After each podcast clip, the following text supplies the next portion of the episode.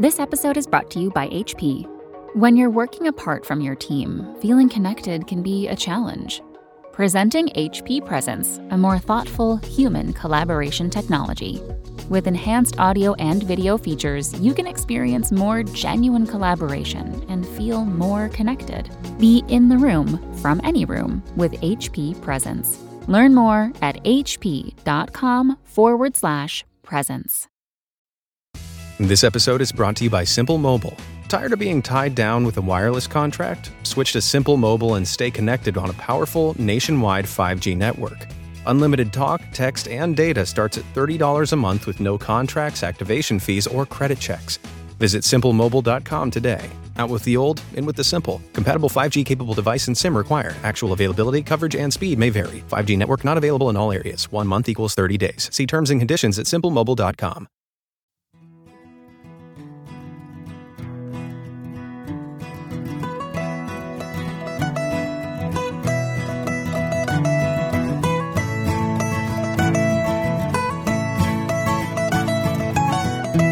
Good morning and welcome to the Honey Hole Hangout podcast. Go sit sit back, relax, and pour you guys a nice glass of bourbon. Unless you're driving. Unless you're driving to work in the morning, probably not an appropriate time. I go, yeah, driving to work in the morning, having a big old thing of bourbon. Get someone else to drive. hey, get to, that's the goal. Get to Right. that point where somebody else will drive you around. But yeah, grab yourself a nice glass of bourbon, or sit down and tie some flies, or on your way to work, and come hang out with us Have a as we time. talk about fly fishing, hunting, and conservation, Right? and whatever else is interesting to us at any given moment. Yeah, exactly. That's pretty much how it goes.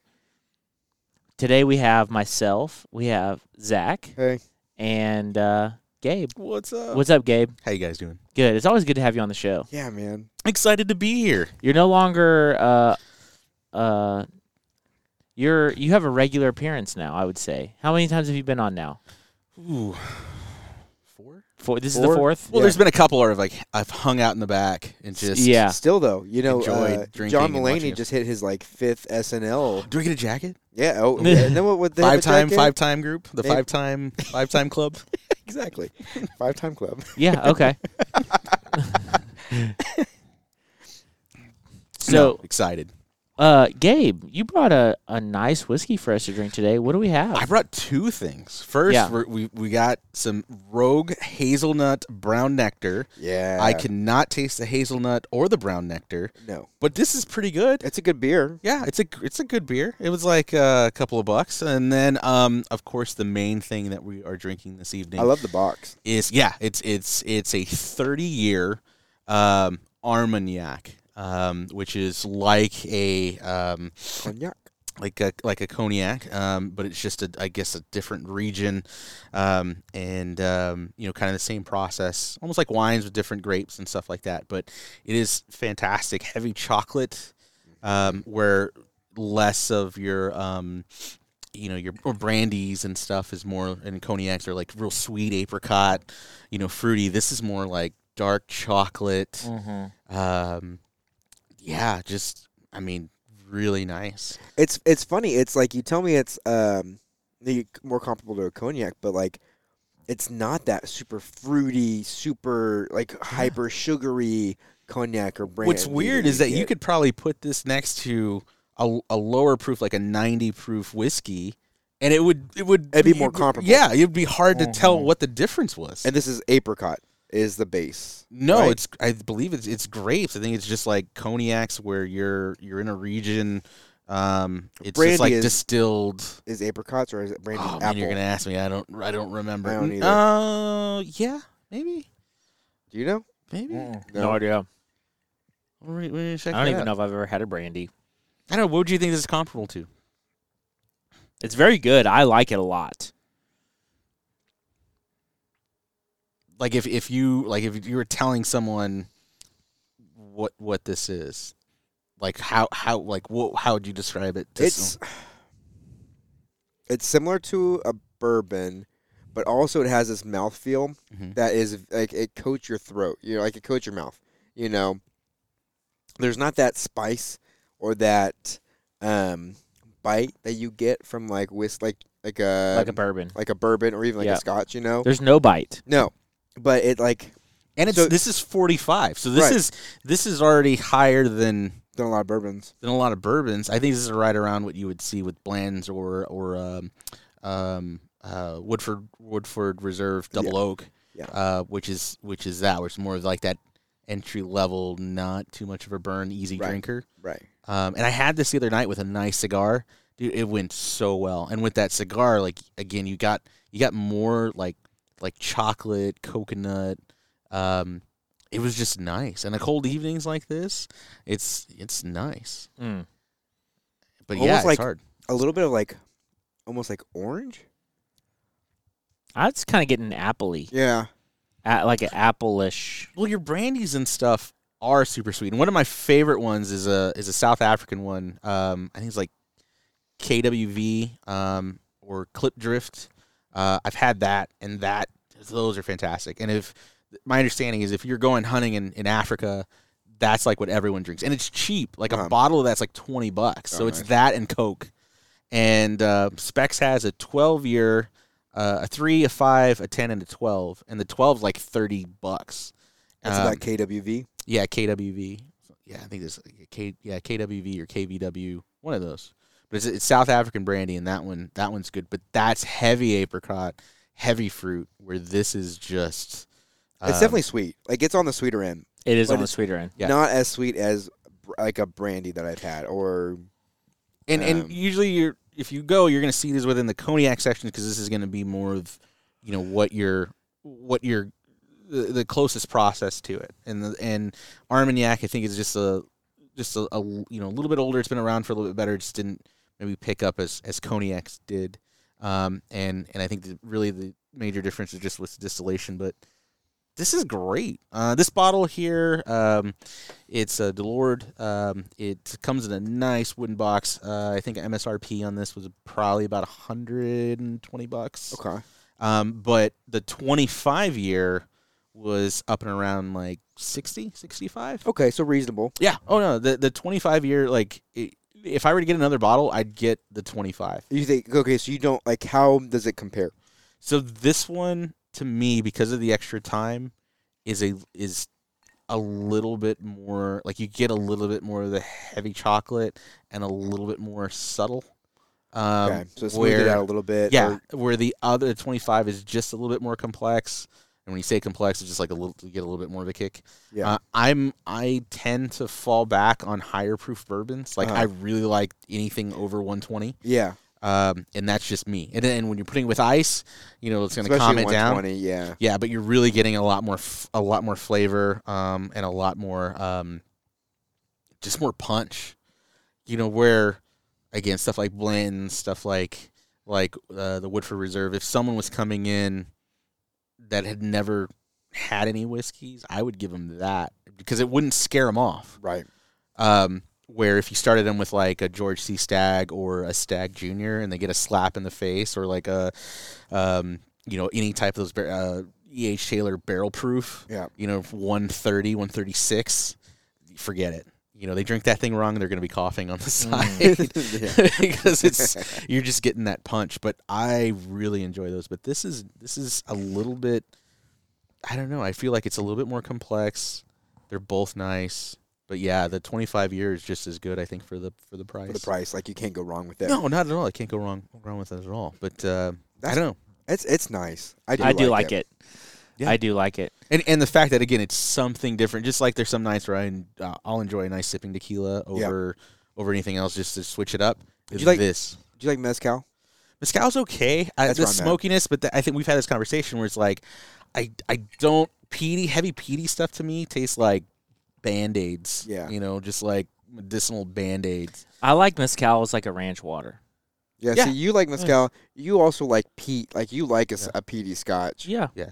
Well, and, And you like- get that smokiness, yeah, for sure. Yeah. But like gins, there's some gins I really like, and I got a couple. See, I don't. I every gin I've tried. I love a gin. I I, have love a not good like liked- a good sipping gin or Right. even like good gin and tonic. and and there there are some like uh, oh I forget who it is. I, I have two bottles of it because it was a limited run. Um, uh, it's, I think it's Hendrick's. Uh-huh. uh, the midsummer solstice. I think something like or summer solstice. That one is just like yeah, you get the botanical, but it's su- it's like really citrusy, Mhm. and it That's- goes really well with Topo Chicos. Uh, yeah, Mm, a citrusy gin is like mm, that's like my jam. I could. Yeah. in college, I didn't drink a lot of whiskey because I had one too many bad nights with it, Hmm. and so I was like, I gotta step away. And so like gin was the Step in yeah for sure. the replacement. Yeah. yeah. yeah. But and then but mixing it, we used to have a grapefruit tree before the big Ooh, big yeah. winter storm of whatever last last year, year. Um, killed it. But squeezing out like half a grapefruit with Topo Chico and some of that gin, oh man! That in the summer, sounds good. dude, in the summer, fantastic. Mm. But you got to find the just like with scotches, you got to find the right scotches. Got to know your regions. Definitely. Um, I- and yeah. there's definitely a lot of bad gins out there, or just like Mhm. very just like Eh. it's just like a okay gin. Yeah, and the same thing with this stuff too. I mean, it's uh, well like anything else. I mean, there's there's a couple of bourbons out there like eh, no thanks. Yeah. You know, Amer- America bourbon, yeah, no pass. um, you know, but uh, but yeah, this dude, this is this is something different. I'm a uh, tequila wise. What what do you guys usually go to for tequilas? Uh, I don't drink a lot of tequila, Okay. and if I do, it's just uh, Patron. Okay, yeah, I, I don't Yeah. I don't Well, drink no, a I, lot I don't tequila. sip tequila at Okay. all. Yeah, I mean, I've I only- would. I just don't know. yeah, I've- that's where I'm at. I don't I've know. only ever had it when like Camden was on the show, and he brought t- sipping Oh, yeah, tequilas yeah. for us. And I've every time I've had like a good sipping te- tequila, I've always enjoyed it. Okay. But I've never sought it out as something like I'm gonna What- go and were buy they? it. Was it a blanco? Was it a reposado? I don't Or- remember what we had. I don't either. Did it have color to it? That's Nah, the that's I the dead I think it was a- giveaway. I think it was a blanco. Blanco. Okay, yeah. If it's if it's completely clear, uh, there's a couple of them. Dos Dragones, I think, is one. Um, but uh, but yeah, there's one in particular that I really like. Uh, it's uh, what is it called? Fortalenza, and it's like 65 bucks for a reposado. It's fantastic to to drink straight or to. Uh, um, or or to mix uh, is great. Um, and then the one I just wish it wasn't so expensive. It's like two hundred and twenty bucks Dang. For a liter. hmm Uh, it's called Tears of La Llorona, Okay. and that one's fantastic. It's an extra añejo, so it's it's aged a little bit longer. I think it's Mm. like maybe four or five years. And so would not that be a blanco. Oh yeah, it's dude. It's dark. It looks like this. It's dark Yeah. color. It's Yeah, yeah. caramel color. Um, but they age them in different wine barrels as well. So that's where you're getting that color from. Um, Yeah, from the fruit and the actual barrel itself. Oh man, that stuff is so good because you're getting like I can't remember if it's port or sherry barrels on that one, um, but I think they use two different barrels that they're aging. Like they actually in. age them. Yeah, and that and that again, just like just like with whiskeys, that's where you're pulling that flavor and Right. that color from. Mm. Oh, and it's so good. But Yeah, uh, I would like to get into like sipping tequilas. It's just like I like bourbons a lot. I have too many bourbons at home, you know, and it's Yeah. like Yeah. I don't know. that's know if I another can thing to start spending Yeah. money. Yeah. on. Yeah, Right. Maybe have like you know one bottle that I like I really like and keep that. See, I have one bottle of mezcal. I don't I think w- I'd ever buy mezcal. Well, but I'm just saying, like, mm-hmm. to take your example, like something different than like bourbon or scotch for me right. would be like I have one bottle of mezcal. When that bottle is gone, I will purchase another different bottle to try something different. But I'm not gonna like Buy, buy, go buy. out of my way to like get a bunch of different mezcals. Whereas like bourbons, I might be like got a lot at home, but also I've been wanting to try this one, so I want to buy it. Yeah. Well, yeah. I mean, if you know the difference between rye and wheated, um, you know, and, and, and just you know regular corn, like you you're gonna know where your flavors are at, and and I think that's the, like the first time I tried mezcal, I was like, yeah, I can't do this. Like this is just campfire in my mouth, like much like. Um, what is it, uh, Laphroaig and some of those other scotches are. It's just like, oh, I can't do this. See, I'm just in a mezcal for the worm. you like those little candies? Yeah, little a candies little with scorpion candy, in it. Yeah, The score is that. yeah. Little scorpion in it.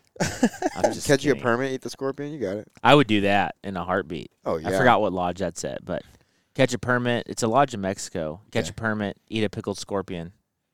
Or it's not. It's It's, not- not, it's a not- mezcal. It's not like a. it's No, not it might a- be. I think it's a tequila. It's not like James Bond or the scorpions on your hand. You're just trying to drink and not get stabbed. Yeah, Uh, yeah. I don't see myself. Have you guys ever had Sotol or I don't know how to say it? S O T O L. Sotol. What is it? I don't know. It's made here in like there's some guys who make it up uh, near uh, Mason. And then Hmm. you, but we don't. You don't know what like what it's supposed. to It's just its own. That's the name of It it. is its own thing. Yep. I let's see. I mean, i, I was talking to a guy at uh, oh, it's a plant. Brewfest who was making uh, bathtub mead.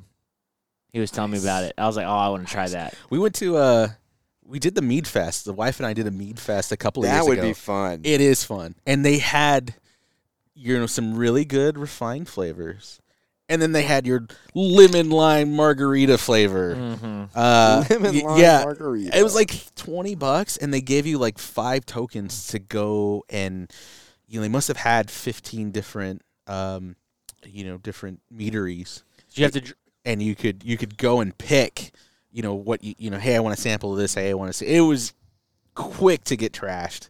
Um, but it was fantastic. And there's one in Seguin called Blue Lotus, which is very good. There's another one out by, um, oh man, it's like uh, La Grange, out by La Grange called Yep. Rohan. Uh, that one's really Ooh, good. I tried that just for the name. Right, and Rohan- oh, 'cause The Lord of the Rings. yeah, Lord of the Rings, baby. yeah, and so they they have. Uh, I think you can get it can get Rohan's now meadery at Spec's.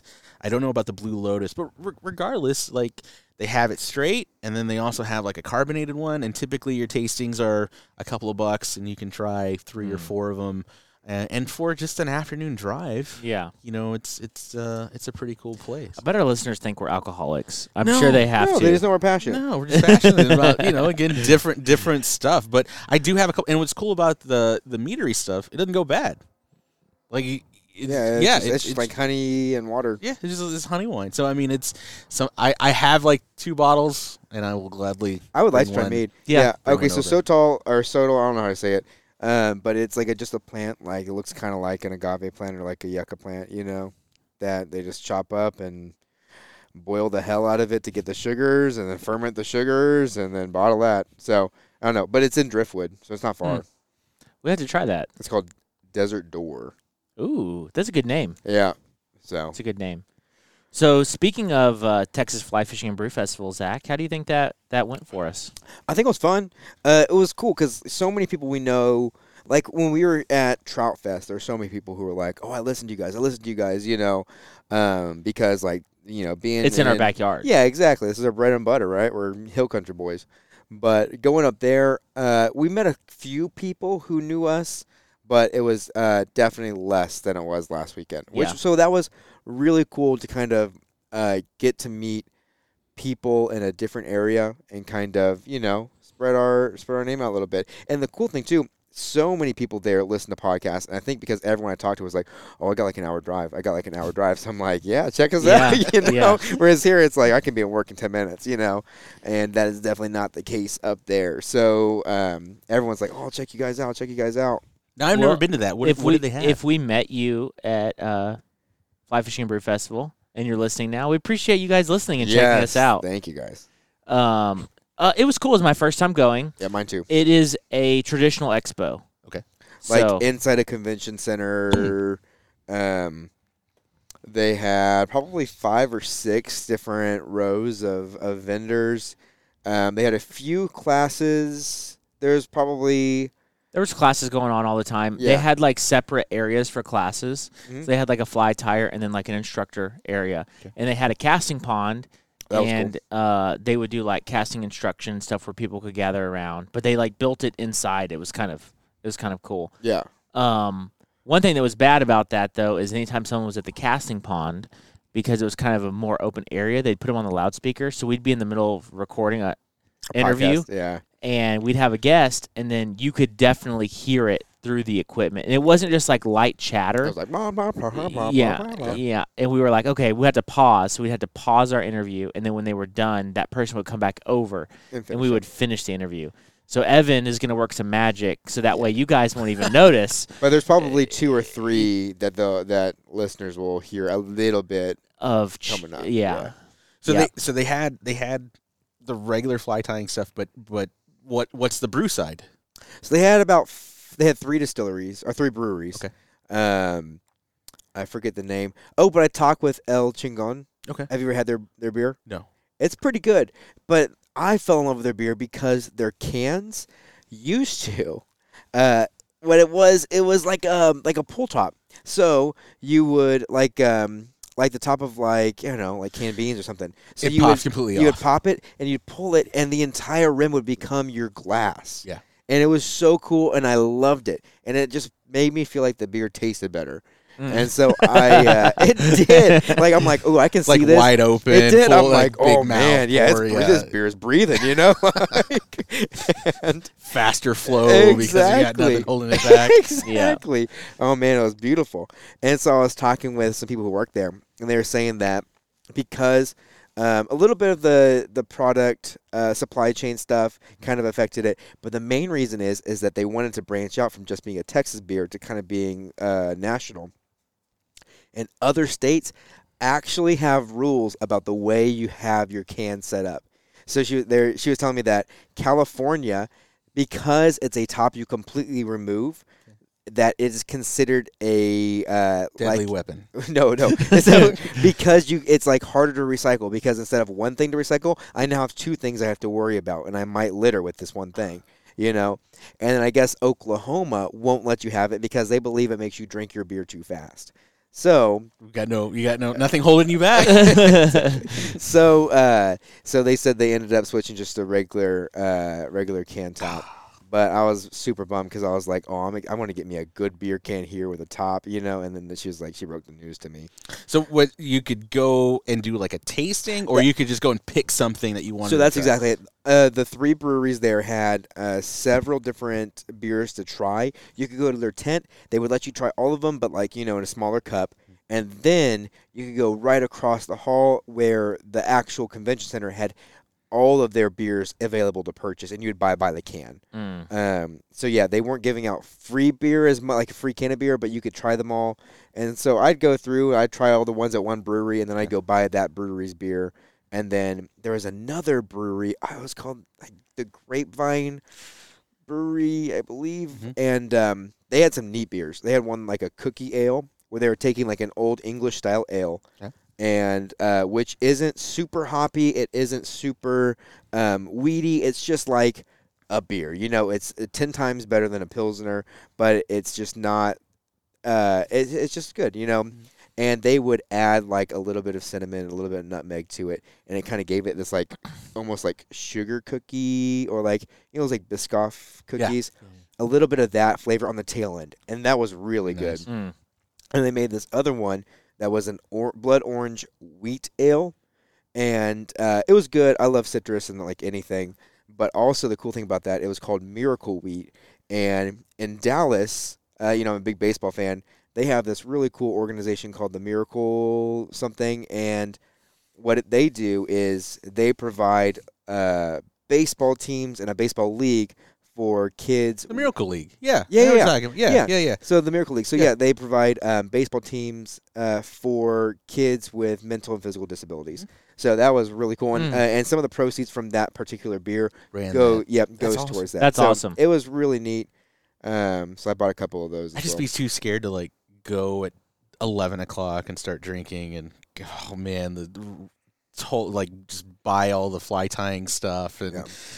Yeah. come home and get yelled Well, at by the It's, wife. it, it, it's that's more likely to happen at Trout Fest. I'll say there's Really? less. Okay. There's there's one guy selling alcohol, and he was there the whole time, and so he's kind of remembering how much you're buying, you know.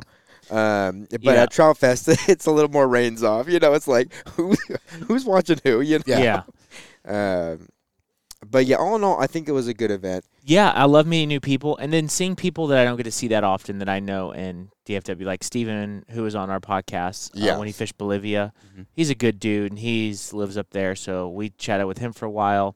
And then just meeting, running into other people that I've known, and then meeting new people. Like a lot of our guests, we had never really met before. Yeah. And honestly, a lot of it was like introductions at the show. Mhm. We interviewed a guy named Grant, who is a rep for TFO. Yeah. Mike so cool. Emerson introduced us with Yeah. real with recovery. Real Yeah. Recovery, introduced us to Grant and said, "Hey, this is a guy you need to know." And so we started chit chatting with Grant, and then before you know it, you know, we're talking about we have we're sitting down with him on the podcast. He's talking about TFO. He's a musician. He wants to do our intro music for a podcast, and he's already been a listener of our podcast for a while. And so, like those things are cool. Yeah. Um, I ran into a guy, Jeff Preddy. Yeah, Jeff is. So, oh man, you'll listen on a future podcast. We interviewed him, but he Yeah. was just like the greatest guy. So yeah, so. Jeff uh, was a former taxidermist, and he started recycling wasted material into fly tying materials. and uh, I met him a couple years ago at Trout Fest, and then never reconnected with him.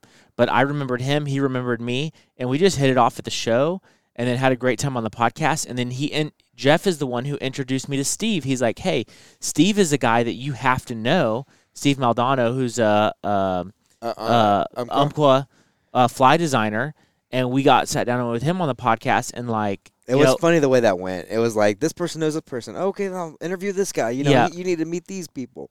And then, oh, what was funny is at the very end, we were actually kind of packing up Okay, we were, We were kinda- because we had long drive and we all had to work on Monday, so we were kind of packing up. And then this, uh, I can't remember his name. Uh, I, know- I remember Pierce. I can't Pierce. remember. I can't remember was the it other his dad name. or was it a, a guy we were, he was? I think with? it's somebody he works with. okay. But he's like, "Hey, you guys want to do an interview?" And we're like, "Sure, why not?" Yeah, like, like- we, I never met them during the show. He came to our booth and was He like, was like he saw us interviewing our pod, like doing our last podcast, and he was kind of like hanging out. And we finished up, and he was like, "Hey, I got an outfitter for you guys to interview." He was like, Yeah. "You guys, you guys have time?" We are like, "Okay, let's Yeah. do it." So we interviewed Pierce from Montana, and uh, he's a sixth generation Montana. uh, Montana cattle cattle rancher. Cattle Cattle Rangers. and he said it's not like Yellowstone portrays. uh, oh man, and so, he like- was a hoot too. yeah, though, yeah, Pierce was a hoot. He is. He's a funny, funny dude. Yeah. Um, and you can tell like by the way he talks, he's Montanan. Oh Like, yeah. yeah. Just like the the little quips he'd have. Yeah, the I'm just quips he'd like- have. so man, we we had a, a great time and like all the introductions. We have great interviews for you guys, and so that's a good good time to mention that our podcasts are going to feel a little different over the next couple weeks because of Trout Fest and because of the Brew Festival. When we go to tr- when we go to those events and we interview somebody, we interview them for 30 45 minutes. Most seem to be about forty five minutes. yeah, Yeah. about 45 minutes. But we don't do the whole show because we don't have time to do that. We want to get as many many interviews in as we can. So then what we do is when we come back, we record our pre-show Which is where this you, right we talk about whiskey, banter, articles. Um, you know, you guys that listen know what we normally do, and then we're just going to plug an interview on the back end of it. So um, that's how it's going to feel for a couple weeks, and some of these interviews aren't going to be coming out for. I mean, shoot, we probably have twelve in the bank Oh yeah. right now Yeah. Yeah. um, easy. So um, it's going to feel a little bit different, but it's a way for us to uh, get great guests for you guys Yeah, and meet then- new people and Yeah.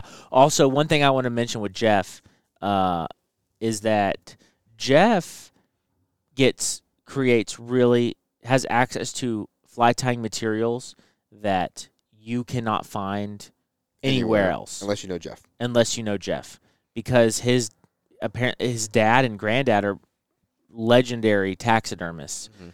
They, you know, people that hunt in Africa and other places, they bring their taxidermy here and they have wasted material.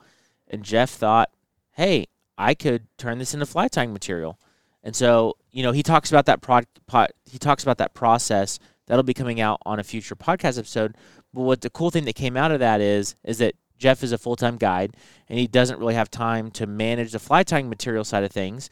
And so he's going to be giving us a bunch of fly tying materials to sell on our website. Yeah. So And so- purchase. that. Yeah, so soon, I, I would say hopefully by the time this podcast comes out, Oh yeah. that we'll have some on our website.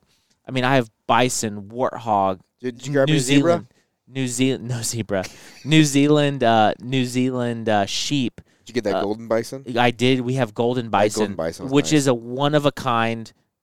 Bison aren't naturally golden, and we have naturally golden bison Yeah. that will be on our website. So if you guys are interested in any of these cool and unique fly tying materials, I would say hopefully by the time this episode comes out, They should be up. Well, that maybe some of them will be up. at some least. of them will be up at least. I'm gonna. It's kind It's of gonna a process. It's gonna be a process, but we're gonna get these up, and then you know more materials will be added over time, and then also some of these material once the golden bison's gone, it's gone. Yeah, because he doesn't know when if he's going to have another one. He come may through. never have another one come through, Yeah. and so some of these materials, um, if you guys are interested in them, and we'll post them to our Instagram and stuff like that. So, um, uh, go on and check those out when this this comes out, and uh, I think that's gonna be really cool. I think that was man, I just loved hitting off with Jeff because he's such a fun guy. He's a guide up in Beavers uh, Beavers Bend, Okay. uh, Lower Mountain Fork in uh, Oklahoma. You know, and, I, I uh, hadn't been to. When I saw you guys at Trout Fest, I hadn't been to Trout Fest in years. Really, you didn't go two years ago? No. Okay. Um, and um, and to see a ton of people that like I knew, um, you know, obviously besides you guys, but from from other stuff that how small the world is, but how like cool people are reaching out and like wanting to be involved, helping Oh, yeah. helping you guys Yeah. out, and you know push introduce you to this, introduce you to that. And it's Every, always been really everyone's appreciative like of that. that. Like everyone is like like Bill Marshall, who we had on the podcast. Mm-hmm. You guys probably listened to that episode, and it's currently one of our most listened to episodes. Um, Bill introduced us to Benny, and we had Benny on. Like we recorded that at Trout Fest, and like that was an introduction. And so, uh, it, it- you know, we're super appreciative of all that. People have sent us emails and said, "Hey, you guys should have this person on." Or I know this person, or guests that we've had on have said you should talk to this person. They know a lot. Benny gave us a recommendation. We did the pharmaceutical bonefish uh, Story story. a couple weeks ago. Benny Blanco dropped me the contact for the person that did that research. Yeah, so we're gonna have them on the So podcast. we're gonna have them on the podcast eventually. yeah to talk about Yeah. the bonefish that we Awesome. covered in the That- story three weeks ago. Yeah. And I just was talking to Benny about it, and he's like, "I'll text your contact right now," and like that kind of stuff gets me pumped up. Yeah. So, um, uh, all in all, the Brewfest is great, and if you guys can go next year, it's awesome. The hard thing is, I will say, is that the two big events. are back to back. Well, I would say there's there's kind of four big fly fishing events in Texas. There's the Houston Fly Tying Show. uh huh. Um, Trout Fest. that's put on, and that's the week before Trout Fest. oh, so it would literally be Then- back to back to back. Then there's Trout Fest, and then next weekend is Brew Fest, and then two weeks after that is Fly Fest. IFD, IF, No, no, Fly Fest, which the Good Fly guys were telling us about, uh huh. which I shot them an email today to see if we could get into that event. Um, and Fly Fest is two weeks later, and then IFTD is like in March, but that one's not in the state. I'm just keeping it local. Like the four big Oh yeah, yeah. the four big events are pretty much like in a five week, five to six week span. So it's hard to uh, hit all of them. to hit all of them. So I wish they spread them out a little bit more. I wish like you know Trout Fest was either in the spring or the fall, and then Brew Fest was the opposite of on the other that side.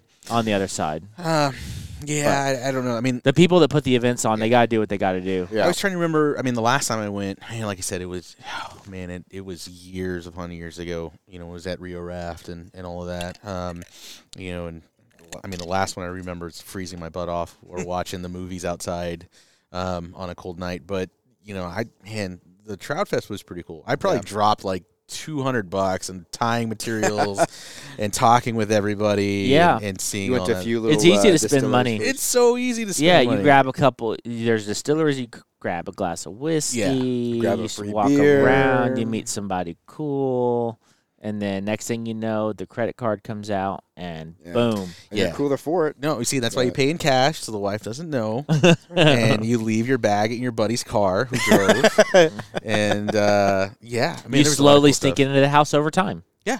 Yeah. You slowly Slowly did went- it. oh, like hey, look, my buddy gave me a bag of free stuff. you know, even though it was the stuff I bought from, you know, over there, or or or at least you buy her a shirt. So like, hey, I got you this cool shirt. Don't worry about the bag of crap that's in here.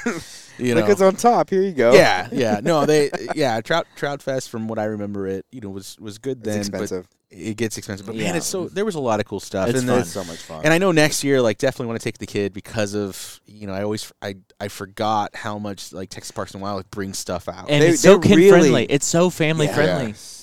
yeah, They Yeah. really try to focus on it being family friendly. they had the there. archery stuff, they had the pool stuff, they had a science area um, where you know they had stuff. in Yeah, you could. magnifying glass. Kendall and I, like, you know, science teacher. I was like, we were all in all the bugs and everything. Man, it was great. Yeah. Did you check it out? The Mm-mm. entomology section. Mm-mm. They had all the different like local bugs that you could find in our rivers. Oh, that's cool. Yeah, and he would like he had like a book about like how each one you know t- moves and changes, and that was it was cool. Yeah, no, those those it, it was a cool setup this year. I think the only thing that that stunk was like walking in the morning. You guys were kind of outside, so you didn't have to deal with it. Yeah. When you walked in, and it had I guess gotten really cold that evening, Uh huh. and the condensation on the inside of the tent. You walked in, it Yeah. was kind of raining Oh, inside. was it really? Yeah, it was raining inside the Oh, tent. man. Uh, but no, it was it was all good. I mean, every it, you know, a lot of really cool um, uh, groups that were there. You know, with the real recovery, casting for recovery. You had uh, the the boats. Um, Sabine was out there. Uh, Sabine uh, skiffs.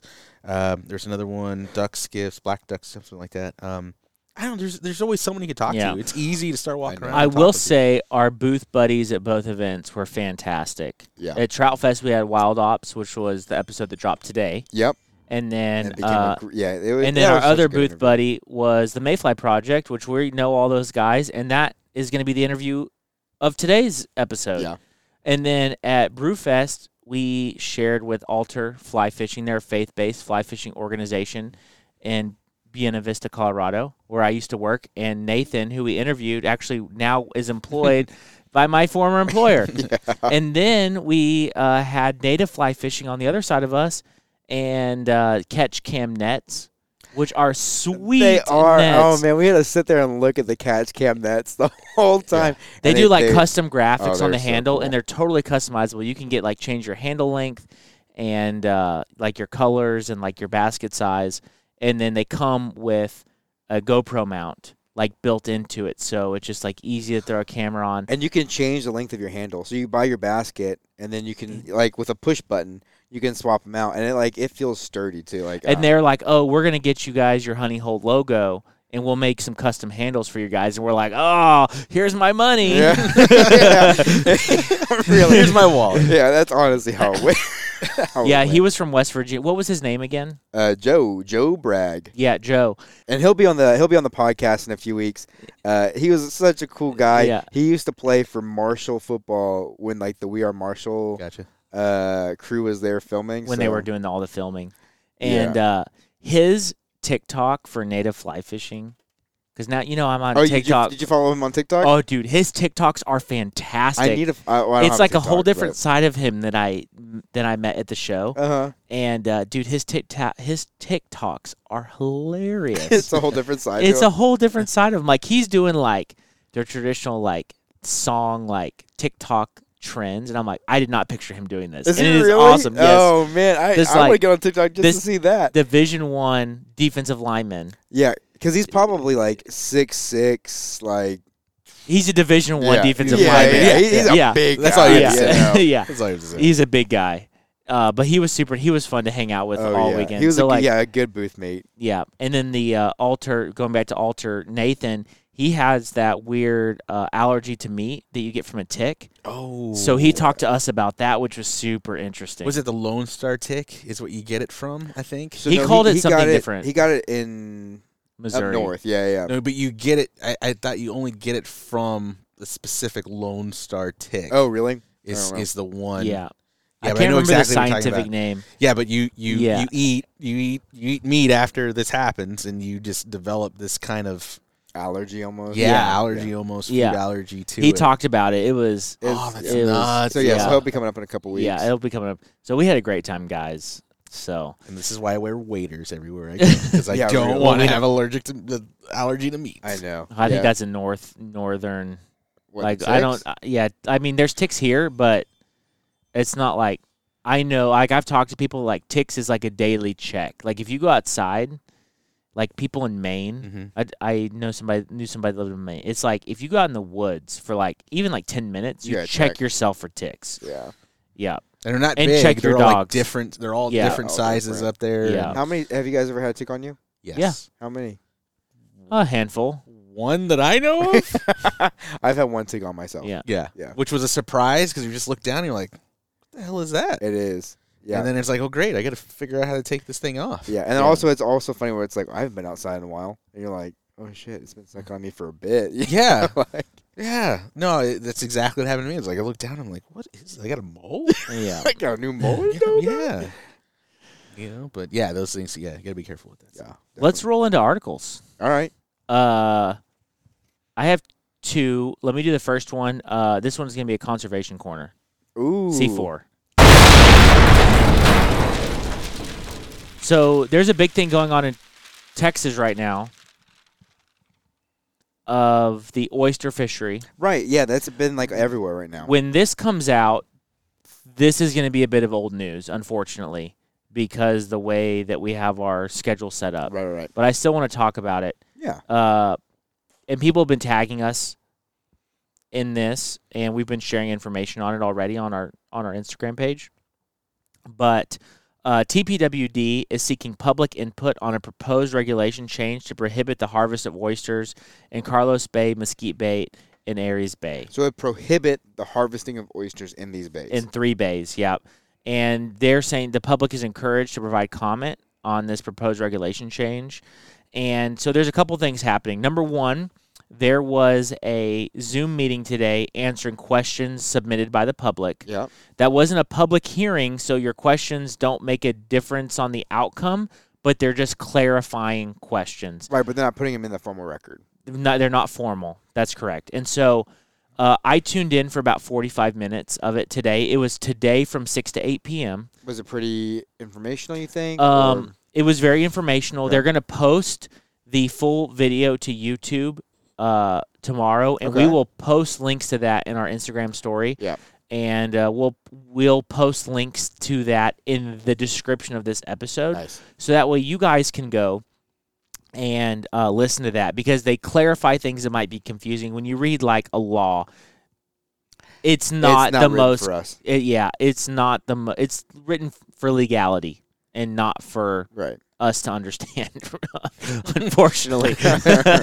so Aw. they they clarify questions. The funny thing is uh, a lot of people were asking questions that were like not related um, to the proposed change and they were just trying to clarify. And so like half the stuff was like that is not related to this. And so we're not going to comment on that And because it wasn't a formal thing, it's just like yeah, it was ju- the the the Zoom meeting was just to ask questions about the proposed change, right. And uh, and so uh, one thing I will point out that they made kept making very clear because people were um, asking it was it is all types of oyster harvest, commercial and personal. So even personal, like if you wanted to go out because you have a fishing license to grab a few oysters, you couldn't do that. That's correct. okay. It's across the board. So um, uh, that was one thing that they kept making Now, very do you know is this a short term thing or is this something they're implementing and it might be forever? Uh, I think they're going to evaluate with surveys year after year. But right now, there's no end in sight. It's like it's just going to. I didn't get that clarification from Okay. watching it. No, that's fine. Um, but I also didn't watch the whole thing, although I plan on watching the whole thing because obviously we're recording the podcast tonight. So I caught what I could, and I was Right. about 20 minutes late. Yeah. So uh, I am going to watch the whole thing, um, but um, definitely for the the upcoming season. Um, but I don't know how long that would last. From what I gathered, it seemed like it was they were going to continue to do surveys and update as needed based on the surveys. But um, so there is a public hearing uh, Thursday, March 3rd, which is in two days from now, which will be past tense by the time you guys hear about this. But we are going to share information on our Instagram story. Um, a lot of our friends are going down there for the public comment. It's in three places um, Galveston, Rockport, and Port Lavaca. Mhm. Um, and so if you guys if you guys went to public comment, I commend you and very much appreciate it. If uh, you weren't able to make it, that was happening, and they did provide three opportunities for people to give their two cents on the matter. Now, okay. Uh, now, th- one second, let me finish, and then I'll let I'll answer your question. mhm. Um, the last thing is, and where I think our podcast could make the biggest difference, is uh, official public comments can be provided on the TPWD public comment page until 5 p.m. on March 23rd. This podcast is going to come out. You're going to be hearing th- this before March 23rd. so you can still make a public So comment. you can still make a public comment. So I would recommend you guys. We will be posting the links in the description for the public comment page. You know, if you're on Spotify or Apple, if you don't know how to do that, just scroll down uh, to the description and click on that link, and you can personally add a public comment on your opinion. What I would recommend doing is going to watch the YouTube video of the clarification that they did of the rules and regulations. That way, you're well informed and you can provide a good comment. So that way, you're informed on the issue, and then you can make a, a public comment. What now? Okay, you may not know this, but what are the people in the fly fishing industry who live in those areas? What are they saying about it? they're saying everyone uh, everyone in this industry and that cares about conservation and knows how important important oyster reefs are to the fishery and to the overall health of our bays are adamantly for closing oyster harvest. That's what I figured. Okay, okay. I just wanted to make sure that because that's where I was picking up on this Yeah. because that's that's what makes the most sense because oysters do so much for our ecosystem, so much for our base.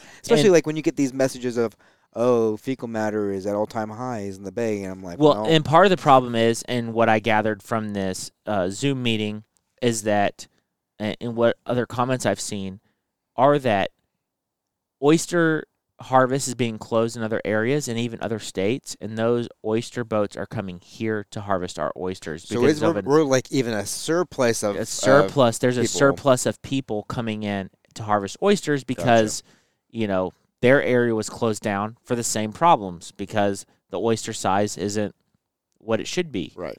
And um, uh, overall, I, I I I prefer. And after talking with like Benny Blanco and talking to a lot of other people, oysters are vital to our ecosystem. And if me eating a few less oysters a year means that we can ensure better fishing for the future Right. and better fishing at our it. Texas coast and better health of the ecosystem, I'm willing to take a hit and eat less oysters or eat farmed oysters because I think oyster farming is a thing now where they're setting up. Um, and so I, I'm all for that. So Yeah. No, I, it, it sounds good. And uh, you know, if if we if we can't do this, maybe we just something else. But you know, I know a lot of people do like the um, like the model letters. You know what I mean? Like on our website, we could have like a, even a copy and paste, or like, hey, this is what we're sending.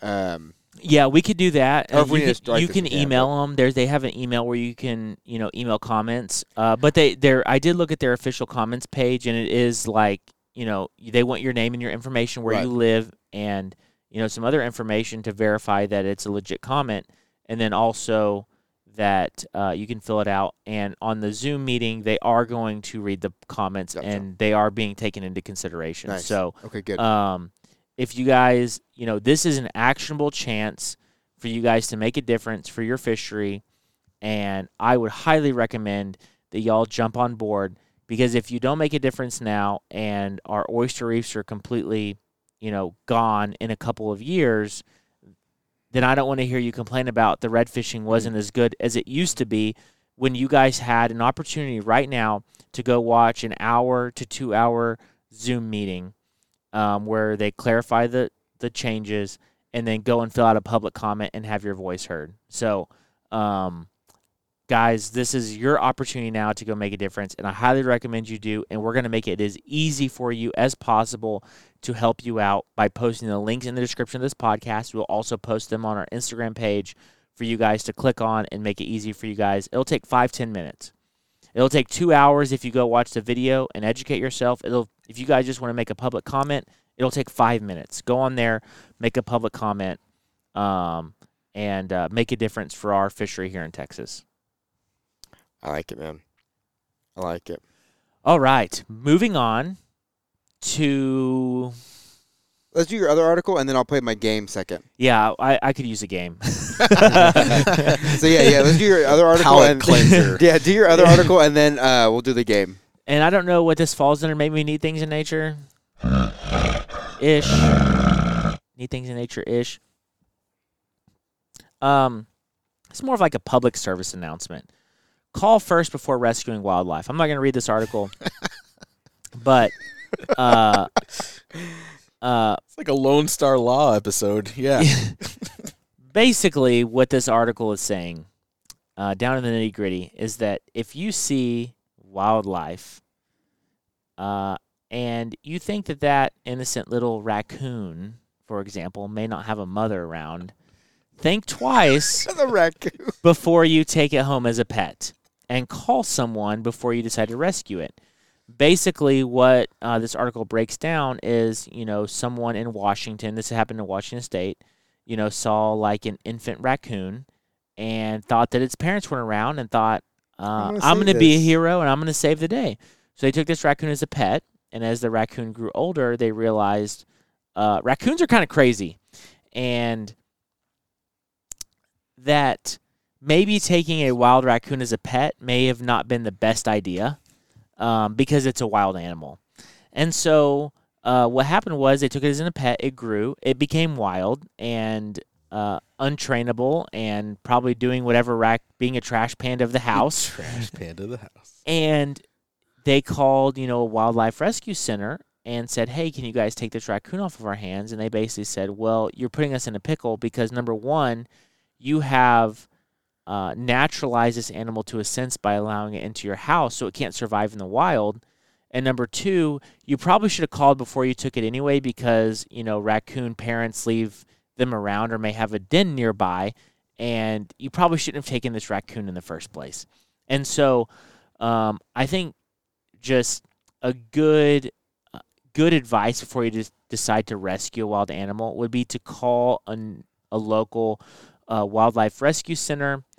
Um, if you don't have one, call one in your state, even if it's not local, and just ask them their advice because they know how these animals react. You know, uh, deer uh, fawns will be left, their mother will leave them and they're scentless and people come up on deer fawns all the time and say oh its mother left it you know it's helpless but they leave it there for safety so the mother can go find food water whatever else and they come back and retrieve their fawn later and so people find fawns all the time and say the mother's not around um, an evil horrible hunter must have shot bambi's mother and so now we have to now we have to rescue it well no that's not the case the mother is probably going to come back around and so especially especially if you live in the city. Ain't nobody shooting a deer in the city.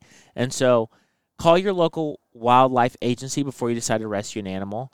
Um, I have a personal experience of this I'd like to share. During COVID, uh, I tried to, uh, I saw, I was on a walk. Um, I wasn't working, so I went on walks every day. I was on a walk and there was a baby hawk on the ground.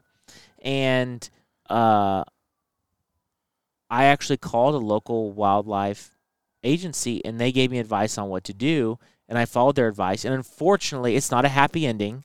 Uh, the baby hawk died, but I called them and did their recommendation. So basically, what they said, just to kind of give you guys a breakdown of what happened in my situation, is there's a baby hawk on the ground. There was an obvious nest above it, and the night before were hot, very high winds and heavy rain. And so, what probably happened is the hawk got knocked out of the nest during the night. Um, and it was on the ground. It was still alive, and but given its age, they couldn't do anything.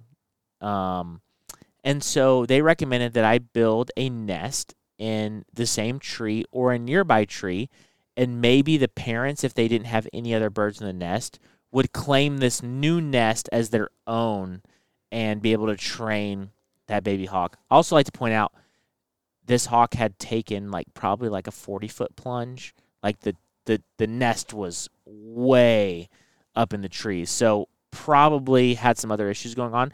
So I, you know, took a milk crate. They recommended like a milk crate and building, filling it with natural nesting materials and then hanging it from a tree. So I asked my neighbors who lived down the street if I could build a nest in their tree. They allowed me to. So I took a ladder and hung this nest in the tree, put the baby hawk in it, and I would check in on it every day. I would basically take a GoPro on a long stick and like wave it over the nest because I didn't want to be attacked by a parent by like climbing a ladder up and then looking in the nest, and all of a sudden there's you know parent hawks in my face. So I take a GoPro camera, wave over the nest, pull it down, and then look at the footage. The parents never reclaim never reclaimed the nest, and eventually it had died. So I pulled the nest down and you know did that. But uh, although it's not a happy story, uh, I think the best chance in a lot of these cases is to call your wildlife agency and see what they recommend. Don't just take a pet raccoon or a squirrel or fox or whatever. I'm just saying, how cool would it have been if we came in today, Zach, and Landon had this awesome hawk on Oh, his man. arm? You just had trained it from a baby. Trained it from a baby. Oh. What do oh. you call a baby hawk? a baby hawk. Baby hawk. Baby hawk. No, what's it called where you train hawks? Um, oh, falconry. falconry. Yeah, Falconry. Well, funny. I, I remember the first time I looked through one of the, the hunting regulations things, and it said, "Oh, falconry is open from this and this." I'm like, "You can shoot those things? I didn't think you could."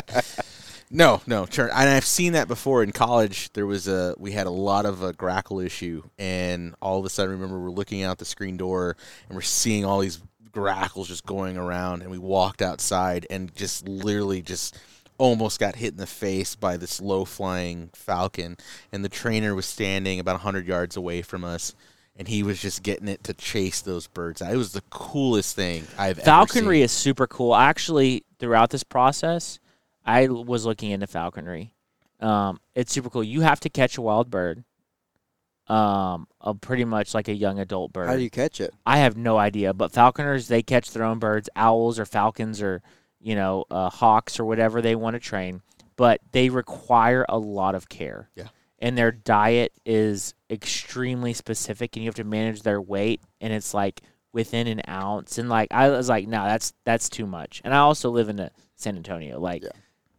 What am I gonna have to do? Like hunt squirrels out of the back tree? I don't know Doves? doves, maybe. It was just like a lot of work, but I did have this kick on falconry for a little bit after that. Yeah. Um, and I want to experience that, but like someone else that's a falconer and like go and like do that with him, I think it'd be super sweet. I, like it. saw one of those videos on YouTube with the golden eagles out in Mongolia. Mongolia. Oh, yeah. Oh, it's like you see that and you're just like, yeah, it'd Oh. be cool to have one. But yeah, you're you're right. It's and a they go lot of catch them, man. They go Oh, catch man, those those like things cool. eat those golden eagles. Did you guys see the new Jackass? No, Did you see Okay. it? all right, we're Yeah. moving in that direction. Let's No, go no, there. No, Yeah, no, let's because, go there. because somebody had a pet vulture. Oh, jeez. oh gosh, Oh man, and they fed it off of somebody's body, Of course. so it was great.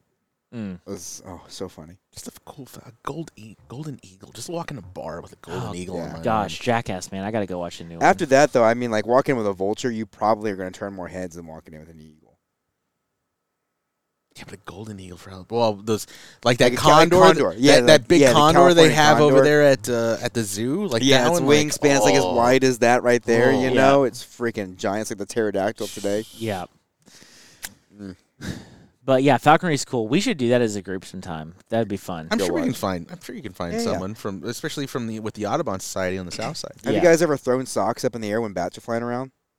what? What? No. no. no. I'm not. I can't say kinda- I've what thrown kind of- socks, What dirty kind of socks ra- at bats. What kind of random You Bernie don't- crap are you doing? yeah, actually, it wasn't Bernie. So Bernie. what did they do? yeah, so okay, so you know how they use like echolocation, Yeah. right? So if you throw a sock up in the air, Okay. right, they don't recognize what it is. So as the sock's coming down, like you get like three or four bats that are just like beelining to try to get the sock, and they're, they're not fast enough. You know, it falls too They just fast. don't know what it is. They don't know what it is, so they're chasing it. Yeah, so if you have bats flying up around you, you throw a sock in the air, and it comes down, and like you have like three or four bats like trying to get it. That's kind of oh. cool. Yeah, so it's kind of like my falconry. The more you know. That's my Bat falconry. dirty socks. Hold Yeah. on, babe. Let me take my shoe off. There's a bat flying around. Let me throw one up. exactly. It couldn't be more accurate. Yeah, my luck. It's some like you know protected bat that gets That's knocked out by You'd a actually dirty hit- sock, and I got to call Texas Park to come out. well, what happened? Well, I heard if you throw your sock, and bats flying around. They chase They it. chase They it. get it. Not my fault. Oh That was- man. it was wrong information from the get go. Are you guys ready? Let's. uh, So Zach's got a game for us. I it's do. called. Uh, what's it called, Zach? Fly or band? So me, Zach is going to give us what t- uh, a name, and we have to guess If it's If if it's it's, a name of a fly, fly, or if or it's the name, of a band. band. Uh, typically, an indie rock band is what Oh, it looks t- like. i- i- indie rock band. Yeah, Okay. So I'd say me and Gabe, we've both worked at fly shops, so yeah, I'm feeling pretty good. But I know nothing about bands. I Like, don't know. Music but we started not. drinking a while ago, so uh, we'll see. All right, you guys ready? Somebody go. keep score because I want to know. Wait, are we? Is it us versus you? I think it'd be us versus. Well, no, you. I yeah. know the answer. I think it's you versus you, Gabe versus Landon. No, No, no, no! I, I think we- It's right versus wrong. It's Yeah. us versus you. Us Uh, versus okay, I you. got you. I got so me and me and Gabe will Okay. come We're- up to I'll, a, I'll play playing the I'll go with that. machine. Yeah. All We're all gonna. Go against the machine. This is gonna have to be a regular thing because I'm I like honestly it. kind of excited. There's excited. enough, so I, I'm only gonna do a couple that keep them going. So, so we should do uh like let's say seven, okay, I like it. and that way we can do like yeah, seven's plenty. because yeah, and then good. it's like four versus three if it's close. Yeah. yeah. So, yeah. All right, you guys ready? Let's do it. All right. Natalie Portman's shaved head. Oh, there's no way that's a fly. there's no way. Who? Ca- I mean, a band. That's the worst name for a fly ever. But fly. Oh, dude, we're already stumped on number what would one. you? What would you? What would you? What would you? What would you think this fly would even consist of? It's probably like a process in fly tying where they like shave the head. Is this a fly or a process of? Uh, it has to be a a fly, fly. name, but I'm saying they named the fly after the process. now see now I'm so I now I could I could because I'm like I want to see this fly because this is this is this So- is someone taking like a Sex Dungeon and putting flash on I, it. I well I could see it being like some kind of like deer hair head, and because they shave it down to get the shape, they call it Natalie Portman shaved head. also feel like band. you think banned. This is ridiculous. Banned. This is some regional dude on Instagram that's got 400 likes, followers, whatever. It's like, oh, I made this. It's called uh, Natalie Portman. Are you are you are you doing like SoundCloud artists too? Like like yeah, I mean, like, like, I, I hand out their mix mixtape at the gas station. Oh. yeah, I didn't verify. Honestly, they could just be singing into their iPhone at one Full point. disclosure, you know? I thought this was gonna be a lot easier. Now this is pretty rough. I, I thought this would be easy. I'd be like, oh, we're about to. I'm gonna have to say, I feel like if there was a fly called Natalie Portman shaved head, I We would have would've heard known. about it. Yeah, we would have known. We I would have heard about. it. I'm gonna go band. Banned. You guys are correct. It is a Yes. band. No. It is a band. gosh. But now the next fly I come up with is gonna be Natalie Portman shaved head. Honestly, this is a good name generator. All right. Okay. Cherry popper. Band. Cherry popper. Yeah, I'm gonna have to go band. Okay. You guys are correct. It is. A, Oh. It is a band. Yeah, that one. Woo, woo. Again, it's like It, it, could be. it could be a regional Right. some random dude, especially with social media nowadays. Oh, this is rough. Okay, Surreal girl. banned. Ah, banned. Now I'm starting to get into the intricacies of Right? it. Like Exactly. With, Like, with- what could it with- be? no, no. But now I'm thinking like you know like high school tests. Like would they give? Would Zach give three bands in a row? And is he trying to throw us off and make us Abacadabra. think it's a fly? Abacadabra, abacadabra. Scantron out. What is it again? Surreal girl. Surreal girl. I'm gonna have to go band. Banned. It is a fly called the surreal This is Oh, BS. Ah. You got a picture? Pick I want it doesn't to. Yeah. I, yeah. Picture this doesn't exist. Oh, come on. It was on a forum. Somebody named this surreal Oh, girl. good- again, again. It's. Oh, I this didn't- is- I didn't- oh, So I guess- social media flies are the worst. we're we're taking uh yeah we're ooh this can be rougher than I thought. I want Gabe. to still want to see what it looks like. All right. Ratface McDougal. Boaty McBoatface. rat face McDougal. So it's either a mouse pattern or it's I'm gonna go with fly. You see, now you're thinking that he's like, well, would he give us two in a row? no no no. I'm just thinking rat face McDougal like some some like guitarist is named McDougal, and uh Band, band, band, yeah I'm gonna have to go band. band. It is a fly. Thanks, Oh. Landon. Thanks. and again, it's probably some stupid deer hair spun thing with like a rubber band tail. oh my gosh. Oh, this is terrible. Oh, terrible. This man. is okay. gonna have to be a regular thing. I'm Oh, having yeah. way too much fun with this. I'm getting angry. Uh, all right. So we're two for two. We're two versus two. Two and two. Shop vac. Fly, fly, fly. carp fly. It is a fly. Yes. Woo. This is. I'm upset. I am literally angry. Uh, okay. We're on like five now. It's Uh, three, three, three to two. Three two. Three, two. Okay. Okay. Let's see. Devil Wears Prada. Band. I have two of their CDs. No, I don't. I have no idea. I have no idea. I'm gonna go with band. Is this is this a trick question where it's both? No, it can't be. It can't be. It's got. I be I feel like I've band. heard of a fly in it. You want to go fly? I'll go fly with you, but I still think it's a band. Well, if you think it, you have more confidence about it, so I'm I have 50 confidence 50. on all of these. If we're pulling regional forum flies, get angry. Ugh. Social media flies. It's a clouser, but I'm tying it with Craffer, and I cut it. Now it's called Natalie Portman's bald head. I put a big old cone head Bit on old there. cone head on there.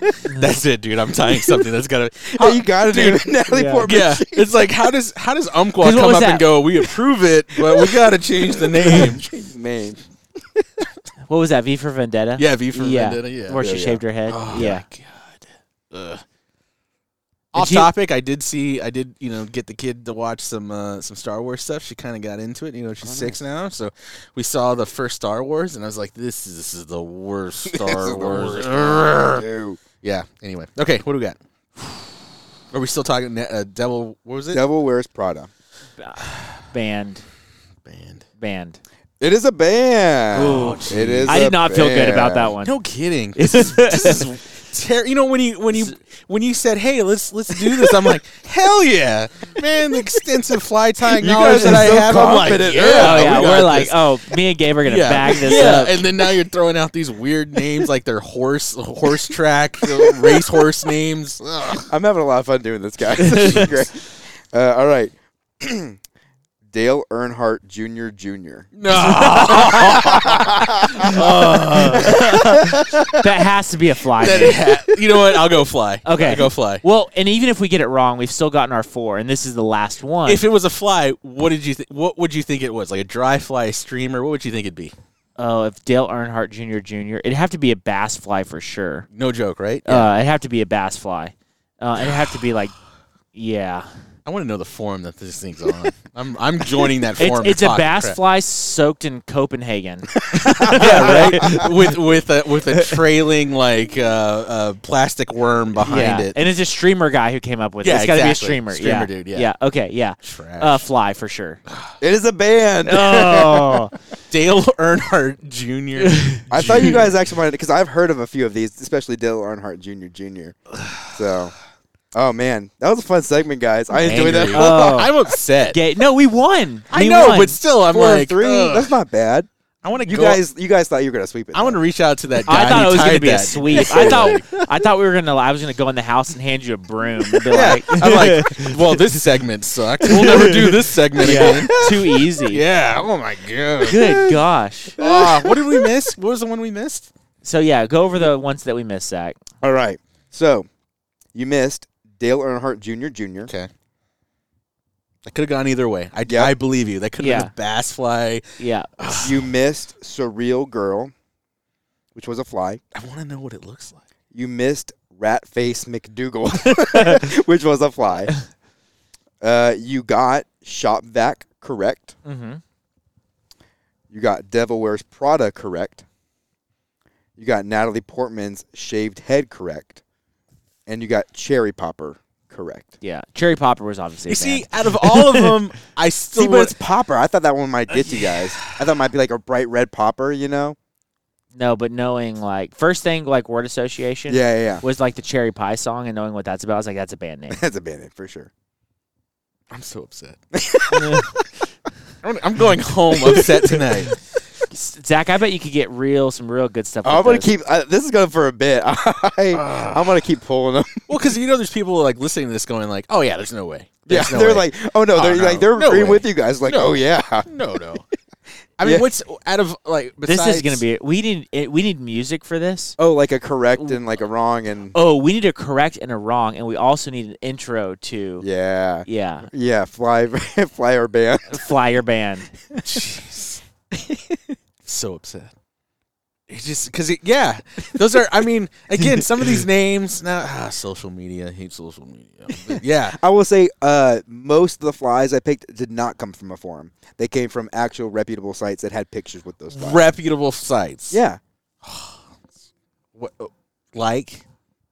No, uh, I like, know, One I- was like uh, fly materials or something like that. No, It I had want pictures what of it I and want stuff. you to do is I want you to like go to SoundCloud and like just find the like The ran- crazy, crazy random artists. names. and then like go to the dark web and find like the fly designs that people are like you know just like about. I mean, Reddy Yeah. Face, whatever. I mean, how? Rat face McDougal. Rat face McDougal. oh my god! Who would have thought that would have been a fly? Honestly, that I that just sounds like a band name. Rat it face just yeah, it just It sounds. does. I mean, for how close we are to Austin, like Right. it just seems like there would be a rat face. There's, at- a, there's a rat face McDougal. playing yeah playing at paper tiger rat face mcdougal yeah it's like okay They are there somewhere. oh you yeah know? man i went to college with those guys yeah Ah, natalie portman's shaved head That would be a good fly name though. Dibs. I don't want to. Yeah, we're gonna see that tomorrow. Like on Umqua, Umqua picked up. You know, That this dude. Natalie Portman. what is it? Oh, She- it's we, like a. we'd have to give her some royalties It's since like we're a using her name. slider. Yeah, maybe. How, yeah, again, how would that work? Well, Uh, yeah, what's the cr- what What you would call be it Natty P shaved head? Natty P shaped head. I'm just trying to think of like what are the crazier fly names out there right now. I mean, obviously like Kelly Galloup stuff are all hilarious. Mhm. Um, I just can't think of any other, you know, funny names off the moment on on some of these flies. But yeah, I mean, I couldn't even tell you what that would have been. No. Now I'm gonna go look in anger and then write this. Only look up the ones we've. uh No, no, yeah, of Yeah, course, well, yeah, of no- course. no cheating. No, no, no. This Uh, this was a this this was a, a lot more fun than I thought it would be. was yeah. That's hilarious. I, I th- honestly thought that between Gabe and I working in fly shops, oh, I've looked through every catalog. Yeah, My Yeah. favorite was when Gabe was like banned, and then you would convince him it's a fly, and it wasn't a fly. Ugh. that was fun. yeah, that was great. Well, guys, is that at- all we have That's before the interview? We're at time. Yeah. okay. So now we're going to move into an interview that we did at Trout Fest with the Mayfly Project. Yeah. And the Mayfly Project is an organization that takes uh, kids in foster care and they take them on fly fishing out on outings. And at the end of the outing, they get to take all the gear with home with them, so that way they can continue to fly fish on their own time. Uh, there is uh, Rocky, who lives here in San Antonio, is a friend of ours, is starting a San Antonio chapter here, Mhm. and uh, we're excited to where he's going to take it. And we may be volunteers. We'll have to see what happens. But I hope you guys enjoy this interview with the Mayfly Project. And if you guys are interested, if this inspires you and you guys want to help Rocky out, I would encourage you to shoot us an email and I will get you in touch, or his information will be in the description. And you guys can go through the process of, of, of being a volunteer. And they call them mentors, but you can be a mentor to a kid in the foster care system and teach them how to fly fish. So uh, I hope you guys enjoy the interview. This year's NBA playoffs are going to feature a lot of great rookies, and FanDuel wants you to be one of them. Make your debut on FanDuel Sportsbook with promo code ROOKIE, and your first bet is risk-free up to a thousand bucks. So you can bet the point spread, grab the money line, or build a same-game parlay. And if you make a rookie mistake, FanDuel will give you up to a thousand dollars back in site credit, so you can take another shot. Okay, this guy's got potential. Make every moment more with FanDuel, America's number one sports book. Sign up and unlock your risk-free first bet up to $1,000. We're looking forward to seeing what you're made of. 21 plus in President Virginia. First online real money wager only. Refund issued as non-withdrawable site credit that expires in 14 days. Restrictions apply. See terms at sportsbook.fanduel.com. Gambling problem? Call 1-800-GAMBLER. This episode is brought to you by the NHL on TNT. When it comes to hockey, the Stanley Cup playoffs are built different. Experience the intensity and insanity on the ice and off it. From now through June on TNT and TBS. Get ready for seven game rounds of knockdowns, dragouts, pressure, and agony as teams go head to head without ever letting up. The Stanley Cup playoffs are known for more than just a few cracked ribs and black eyes. Pushing through the pain is the name of the game. With so much edge of your seat action, you'll refuse to shave or change your jersey. Don't say we didn't warn you.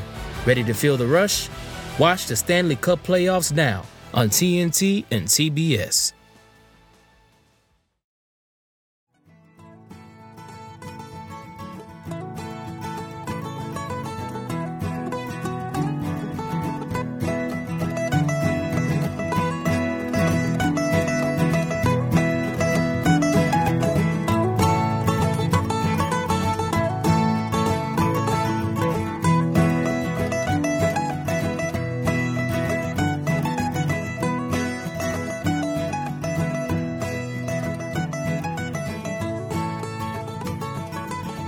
Hey guys, we have a great interview for y'all today with the Mayfly Project. We have uh, Jess Westbrook and Rocky Sanchez with us from the Mayfly Project, and we're excited to talk about what you guys do today. So, um, why don't we start?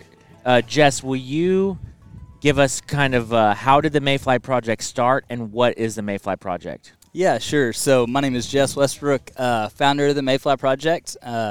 We founded the Mayfly Project in 2015. It happened after I was having some uh, some really hard uh, anxiety and some hard times uh, after my first son was born, and um, when when all that kind of happened, I knew that I wanted to get back using fly fishing because fly fishing had been healing to me during my anxiety, and uh, so I knew that I wanted to give back. And one Sunday we were at church, and um, they uh, were talking about foster kids, and I was like, man, that's that's what I want to do. So, um, you know, here we are seven years later, right? So we have 60 projects in 35 states and the United Kingdom.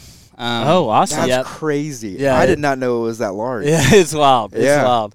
Um, but yeah, so we basically we mentor foster kids through fly fishing. So we'll take our foster kids on five outings, and we'll teach them everything they need to know about fly fishing. We'll teach them, you know, casting, conservation, fly tying, all that good stuff.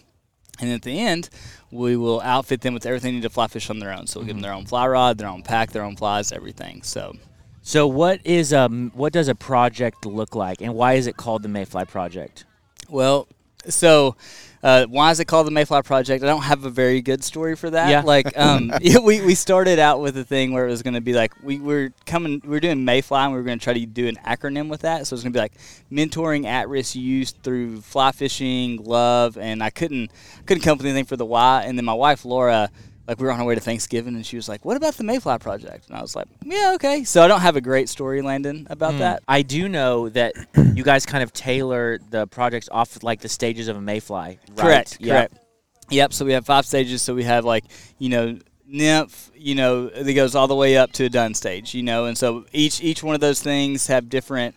Um, criteria in them, and, and, and it's it's more about a guideline. Like um, every project is different too. So like our project, you know, Rocky's project in San Antonio looks a lot different than the one in Coeur d'Alene, Idaho. You know, so every project looks a little bit different. But yeah, we have those five stages. They can earn buttons, much like um, like Boy Scouts. So there's nine buttons they can earn um, throughout the project, and yeah, so we basically just pair our mentors up with foster kids, and they go out on the river and learn all kinds of good stuff and have a lot of fun.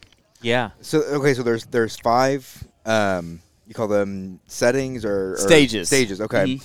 And so, how far apart are each of the stages? Like, are you trying to do it all in like one week, one month? So that's a great question. So we we basically want those five stages done within a six month window. Okay. So that way, there's a start and stop time both for the kids and the mentors. Yeah. So it's really, really important that you kind of set those boundaries. So you know, when we leave, the kids don't think that we're, you know, this is just the way the process works. We mentor them through five sessions, and then we, you know, we'll come back next year. And so we have a lot of kids that go through the program more than once. So have we had we've had some kids in Arkansas go through at least like four times. So Really? yeah, Okay. it's been wild. Yeah. That's So- awesome. It's pretty cool. Yeah. So then, on each outing, uh, or, uh, how many uh, kids are you guys looking to to have there? So anywhere from, you know, probably five to twelve kids. Okay. Is is pretty pretty much the you know the window that we really like. We've had, had some outings that I've had like twenty kids, you know, but um, I would say five to twelve is a sweet spot. Yeah. What are the requirements for kids to go on the? What are your guys' requirements for kids to go on a project? So um, obviously they they will have had to have been or are currently in foster care, right? So um, you know even if they've aged out of the system or if they've been adopted, you know they still have that trauma from being taken away from their parents. So um, as long as you know they've they've you know been in the system at one time, um, and then you know obviously we'll. Um, you know, we, we do work with like caseworkers and whatever to just make sure that there's not, you know, nothing that could be harmful to themselves or to our mentors. But I mean, other than that, there's no real, you know, just foster kids. Okay. Yeah. Okay. Um, That's I, also even if they age out. So you guys have people in their early twenties who are going as well, Um, or Not not really early Yeah. 20s, you know what I mean? But like, I mean, we will have some kids like up to like 18 or yeah, 19. yeah, like if they just aged out. Yeah, yeah, yeah. That makes sense. yeah. I know that in in every every project is different, every state is different in what uh, what organizations you guys are working with, and I know that a hard thing is actually partnering with someone that wants to do these projects. So how do you guys find the projects and overcome the obstacle of of getting everything going? Yeah, so that's a that's a great question, Landon. Um, so like Rocky here and, and you actually, you know, um, being mentors. So so you know, projects are basically set up. Um, geographically. You know what I mean? So, um, so we don't want any project that's you know within like a two hour radius of each other, pretty much. You know, one and a half to two hours. Like we kind of feel like that's you know, um, kind of kind of too close. But basically, you know, we'll have people that reach out to us and they want to start projects. Um, we typically try to only start five a year, um, just to make sure that they're uh, sustainable and so that y'all are getting training. more requests than five per year. Oh yeah, yeah, yeah, yeah, yeah. Oh, okay. Oh yeah. We turn we, we we turn down more than we start. Oh, wow. Yeah. Okay. But that's so smart. That way, you, like you said, you can actually give the attention to those Yeah. five that you're starting. That's right. That's right. So we, we really want to make sure that the project's sustainable and that you know the the lead mentor's been well trained and they feel well equipped to do you know the Mm-hmm. work and um, and sometimes it takes a couple years to get projects up and going. Yeah. You know, so we're we're constantly we have a backlog of projects. I think right now. Um, we're scheduling for 20 like we have some like on the books for 2023 is full we have some on the books for 2024 already and that's you're already working with those Mhm. those uh, lead mentors, trying to get everything in line. Yep. So we do like Zoom calls and we have trainings, you know, at night. And so, yeah, we're just constantly trying to work with, you know, our leads to make sure that they're prepared to, to take on everything. Yeah. Yeah, and I and I can attest to. Uh, I think I kind of uh, the ball started rolling and COVID hit kind of at the same time. That presented a unique challenge, and now Rocky is dealing with that challenge of finding a a foster care group to work um, because it just kind of had it was radio silence for me a lot of the time. Yeah, it can, it can be. And Yeah. like I said, Rocky's Rocky's been working real hard in San Antonio to try to get that thing Yeah. going. Yeah, and I think that's awesome. I appreciate Rocky for taking that over. just just persistence. Yeah, yeah. Um, will you talk about uh, maybe some uh, testimonials from the kids and like how this impacts their lives positively after going on one of the tre- one of the retreats? Yeah, so um, you know, I, I often say that you know fly fishing is definitely full of of you know of a, of a lot of different people, right, from all different walks of life.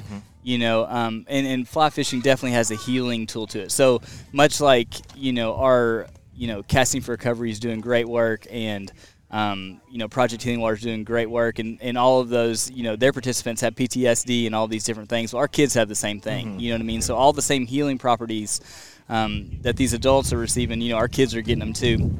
So, um, so yeah, so all the time, you know, we'll, we'll hear it from caseworkers that'll be like, hey, you know, these these sisters are always fighting or whatever, but when they go out on the outings, you know, they for some reason get along, you know, or we'll um, I've heard several times uh, this past summer. I heard a story about a kid in Colorado who, um, you know, the mentor was like walking over this bridge, and he was like, I, "I know that pack, right? Like all of our packs that we give away typically are fairly uniform. You know, like that year it was like a blue pack, and he's like, I know that pack, you know. And so he saw um, one of their mentees that was just railing fish with her uncle, like she was taking her uncle, like teaching her uncle how to fish. you know, so Oh, it's- that's awesome. we see we, we hear stories and see stuff all the time you know just about you know our kids that you know even keep time like i've got a couple kids in arkansas that are constantly like hey you know mr jess will you send me more fly tying materials you know so Oh, it's that's awesome. it's cool Yeah. stuff Yeah.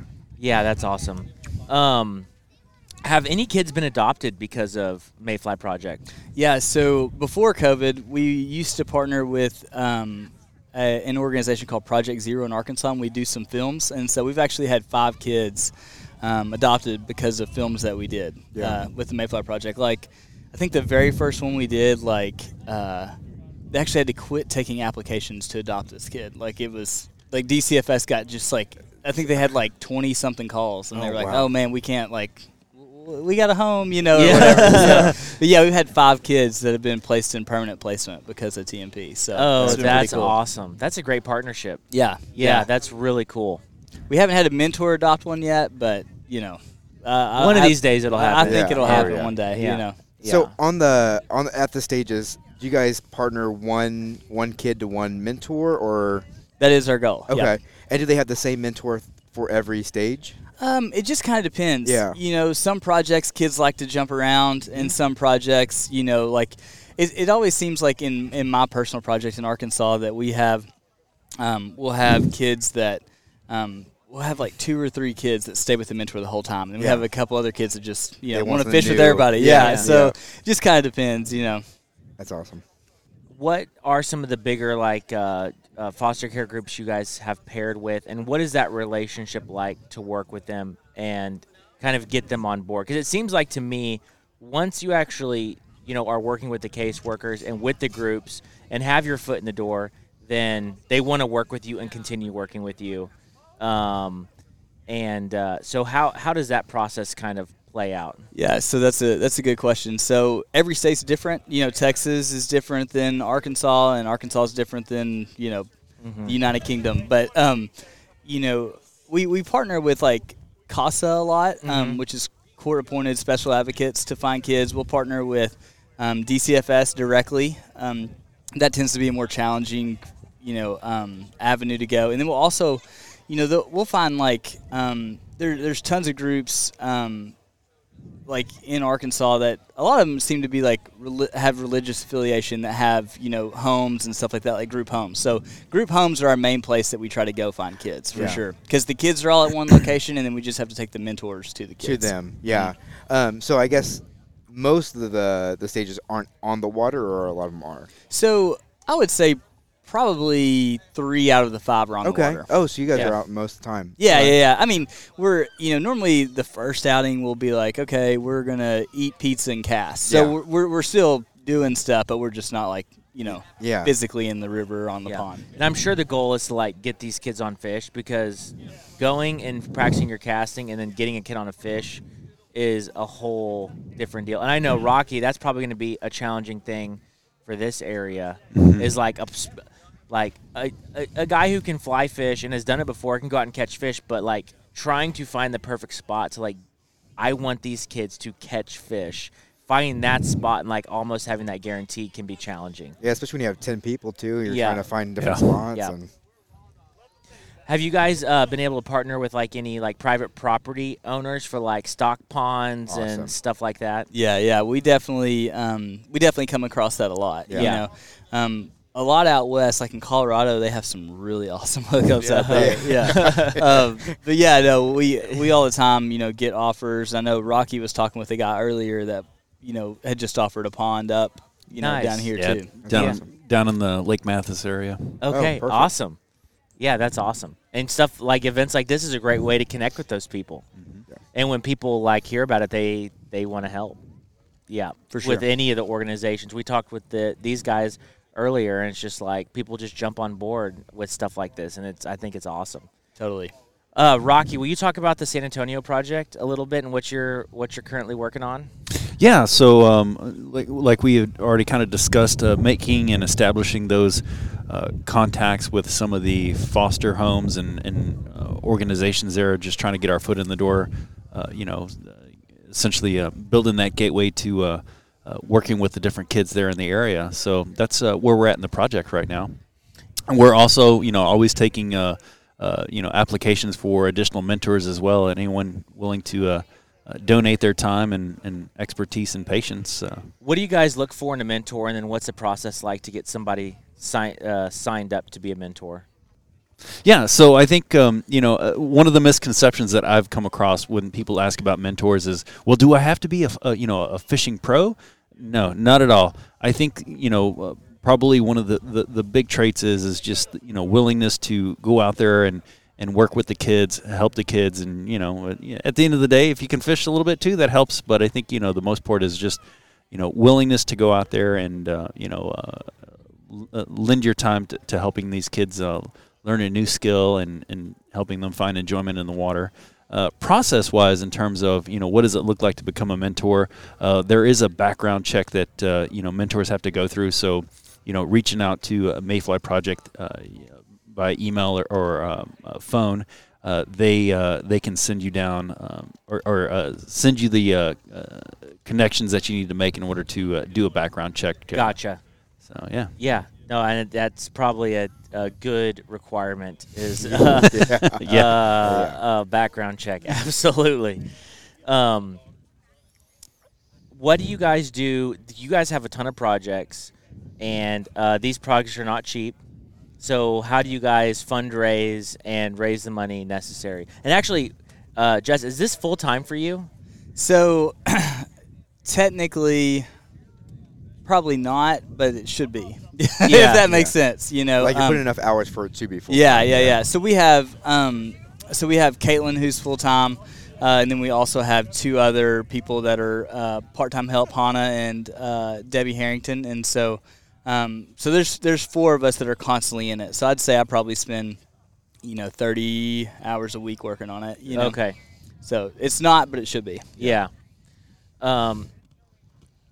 So the fundraising part Yep. of it. Yep. Um, so yeah, so we um, we really focus on, you know, trying to have our our money stay, you know, um, in the states where it came from, right? So you know, so so Tom and Rocky are out here at Trout Fest this weekend raising money for the Texas projects. So you know, we really try to like put it on our mentors to help fundraise. You know, so.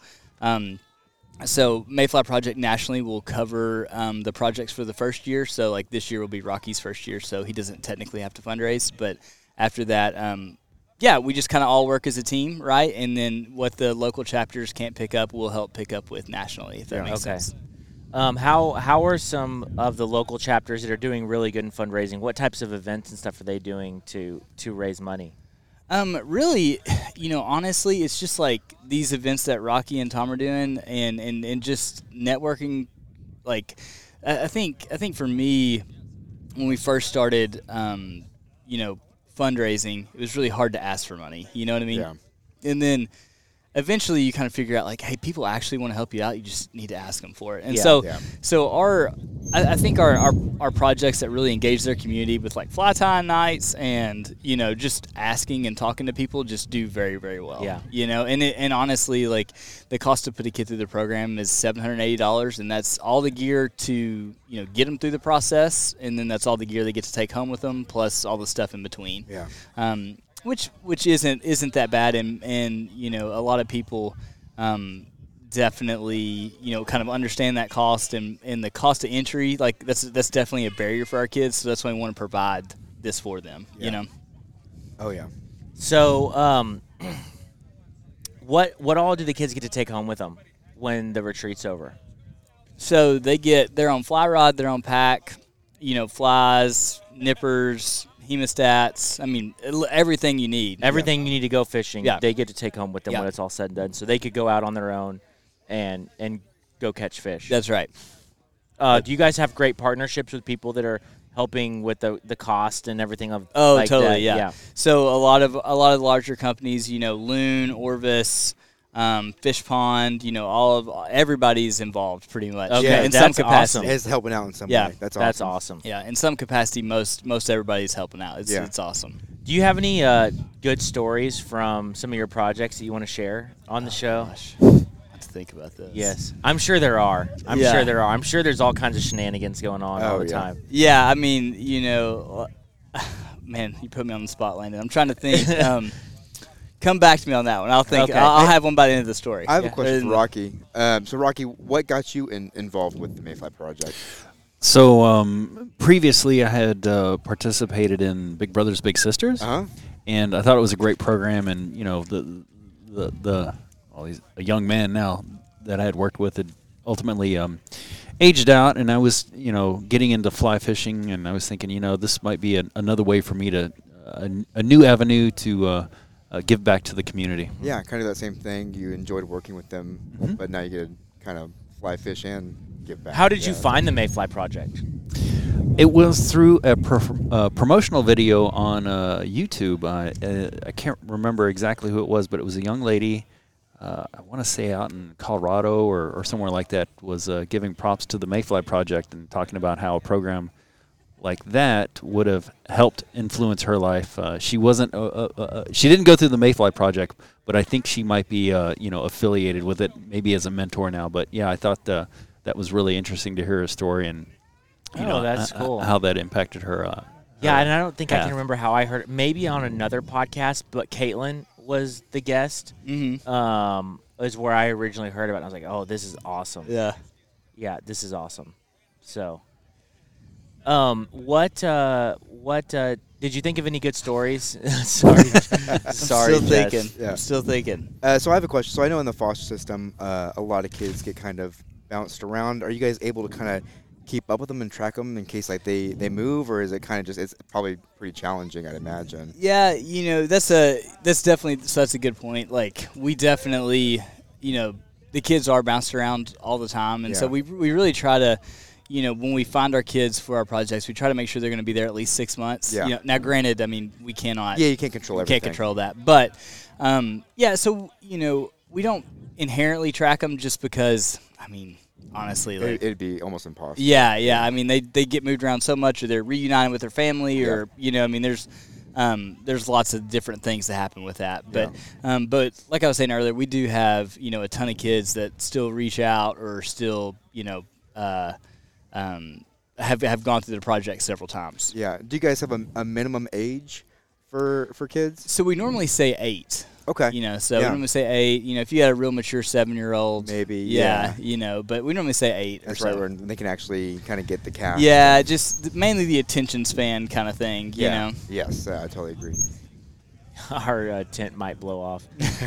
Got a big wind sail attached. it to is staked it. in, but it's uh, it's moving pretty. it's bad. moving pretty good.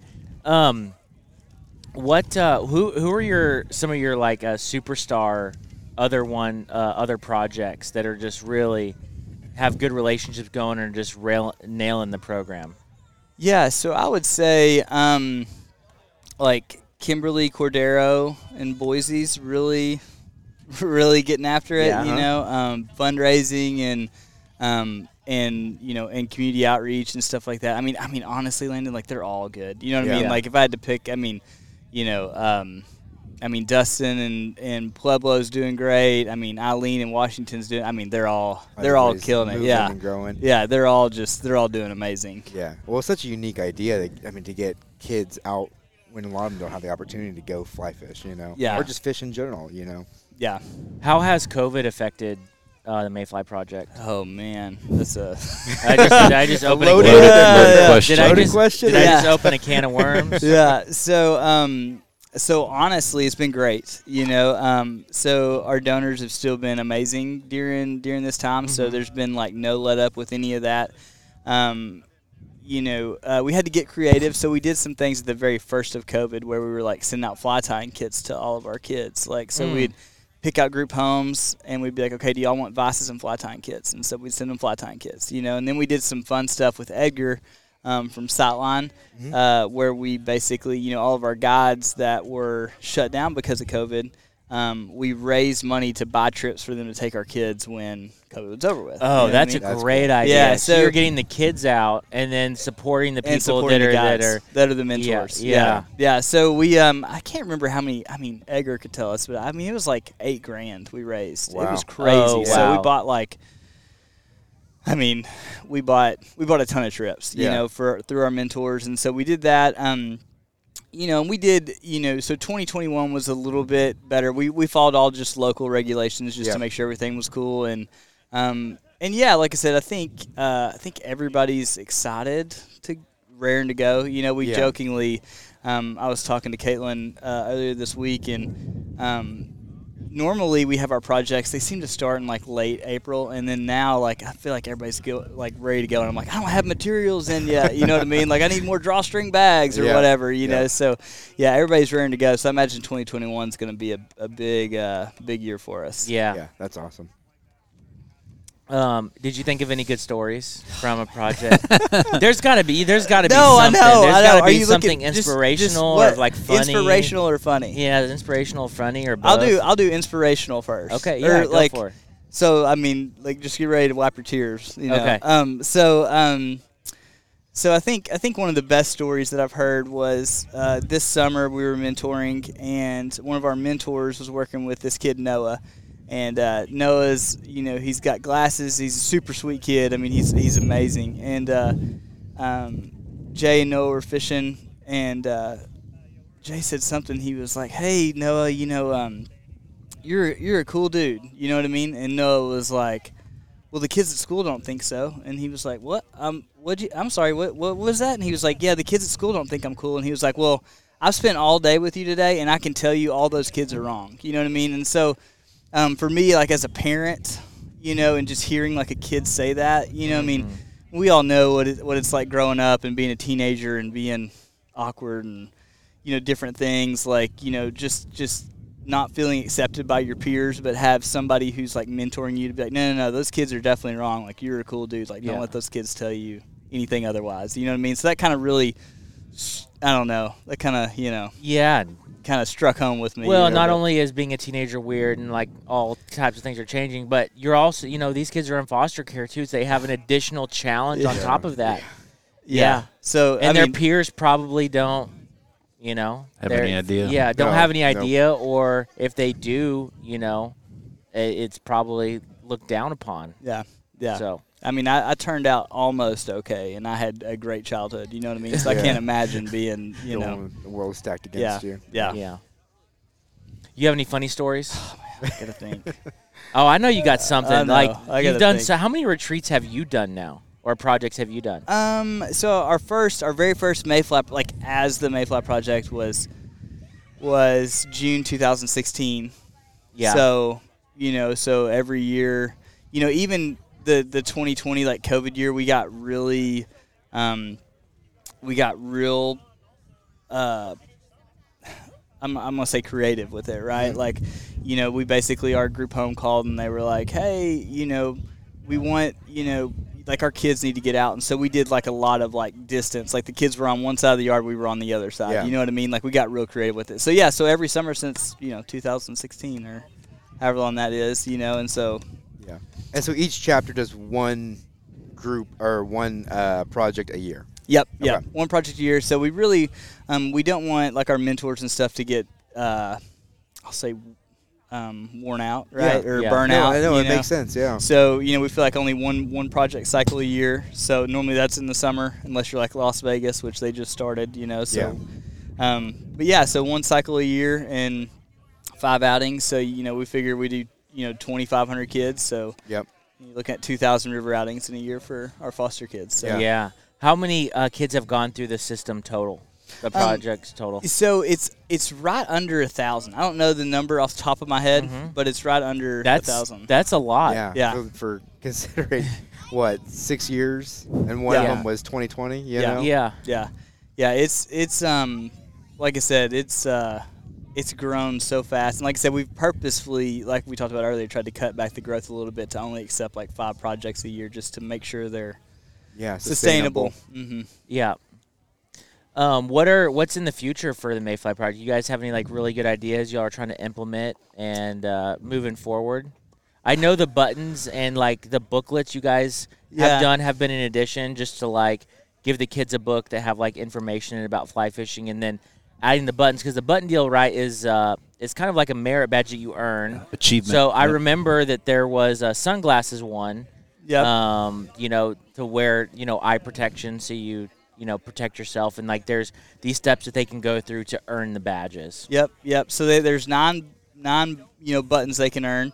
Uh, so we have that curriculum that you talked about, which Yeah. we're really proud of. Um, something that nobody really knows about is we are uh, coming out with our curriculum in Spanish. So we had a project Mm. all last year that was um, they were all Hispanic, and we had to have interpreters there Yeah. in in Washington, and so um, so that's coming this year. So we're excited about that. We also have a new edition of like some baseball cards. Like they're basically like we have like warm water species and cold water species baseball cards, and Yeah. they have like facts on them and all these Heck things. yes. That, Yeah. yeah. That's awesome. he's Um, he's a big baseball card fan. Okay, so, yeah. yeah. so how right. can we get Zach yeah, some yeah, no, we can, yeah, we can figure that out. We can figure that Yeah. out. Um, yeah, so we um, we just got uh, we ha- we got somebody to donate an office for us. So we'll have uh, a small office in, in Arkansas. So everything will go out of my garage, which Laura will be very happy about. That is uh, that, Yeah. that's a great like that is probably an underrated donation. Yeah. Like, yeah, yeah, no, no, like, it is. Like you don't think about that, but you're like, oh, this guy, I'm getting an office. Like, Yeah. yeah, that's Yeah. a nice donation. it's Heck a yeah. it's a it's a pretty big deal for us. You Yeah. know, like um, and you know it's just a it's a it's a super nice little bitty house, and like we're gonna be super proud to be posted up in there. Yeah. You know, Oh, Um, yeah. So that's gonna be super fun. So those are some a few of the things that are coming in 2022, right? Yeah. that's the year. Okay. Yeah. awesome. What did we miss, guys? Um. I think we pretty much covered it. Rocky, uh, what what are you and Tom got in the in the in the reins right now? What are you guys working on? So I think right now we're looking at going up to the uh, Texas Brew Festival next Yeah. weekend. Well, Yeah. at least I know I'll be up yeah, there. we'll be yeah, there. We'll be there too. Okay, right Yeah, on. Yeah, yeah. So, yeah. So- at, at this point right now, that's the that's the near the near future. And Okay, and then if people want to sign up for either project, go to the mayflyproject.org. Dot com. dot com mayflyproject.com and then fill out the registration Yep, and they can select what project they want to be in. So there's like a drop down menu of you know San Antonio or um, Austin or Houston. Yeah. And is San Antonio on the website now? I Like, think so. They can, Yeah. they Yep. can click it and choose Yep, it. I think so. it was when i was there hopefully they've updated and added the the right guy now uh, so um, awesome guys thank you all for coming on Yeah, Yeah, man. thank thanks you for having us. um, and uh, if people want to donate i'm assuming they can do that on the website as well Yep, just the mayflyproject.com. And so you can actually select what uh, chapter you want to donate to. So if you want to donate to Texas and want all your money to stay in Texas, like you can have that happen. So we think that's a, a cool thing. Yeah. Um, and then if anybody wants to donate flies or old waders, um, you know, like I said, we can donate it to specifically to Rocky's Oh, project or we can that would be our- great you know Yeah. the old waders is a great idea Oh, yeah. Oh, yeah. So if you guys have any old fishing gear, um, you guys, why don't we do this? Y'all can reach out to me directly because y'all have all of our information. Yep. And if you have old gear and want to donate to the San Antonio or Yeah. Austin projects, let me know, and I will make sure it gets to Rocky because we're in good communication. Yeah, So- Sounds awesome. good. Yeah. Sounds good. And then So- we'll put everything in the show notes as well. That way, Yeah. if anybody just wants to click on the website take them right there. Yeah. Yeah. And if you guys want to volunteer, let Rocky know. Go sign up and let Rocky know. Yep. Yep. And uh, Kendall's Kendall's already signed up, and I just got to start my paperwork. I think my wife signed go. up too. Yeah. And I'm signed up. Yeah. yeah, So, I was gonna say your wife's already signed yeah. up. Yeah. Yep. So, um, if uh, yeah, we'll get it done. We'll get going. Perfect. Cool. Thank you guys so much. Yeah, Yeah. thanks, and we'll see you next weekend. Appreciate it.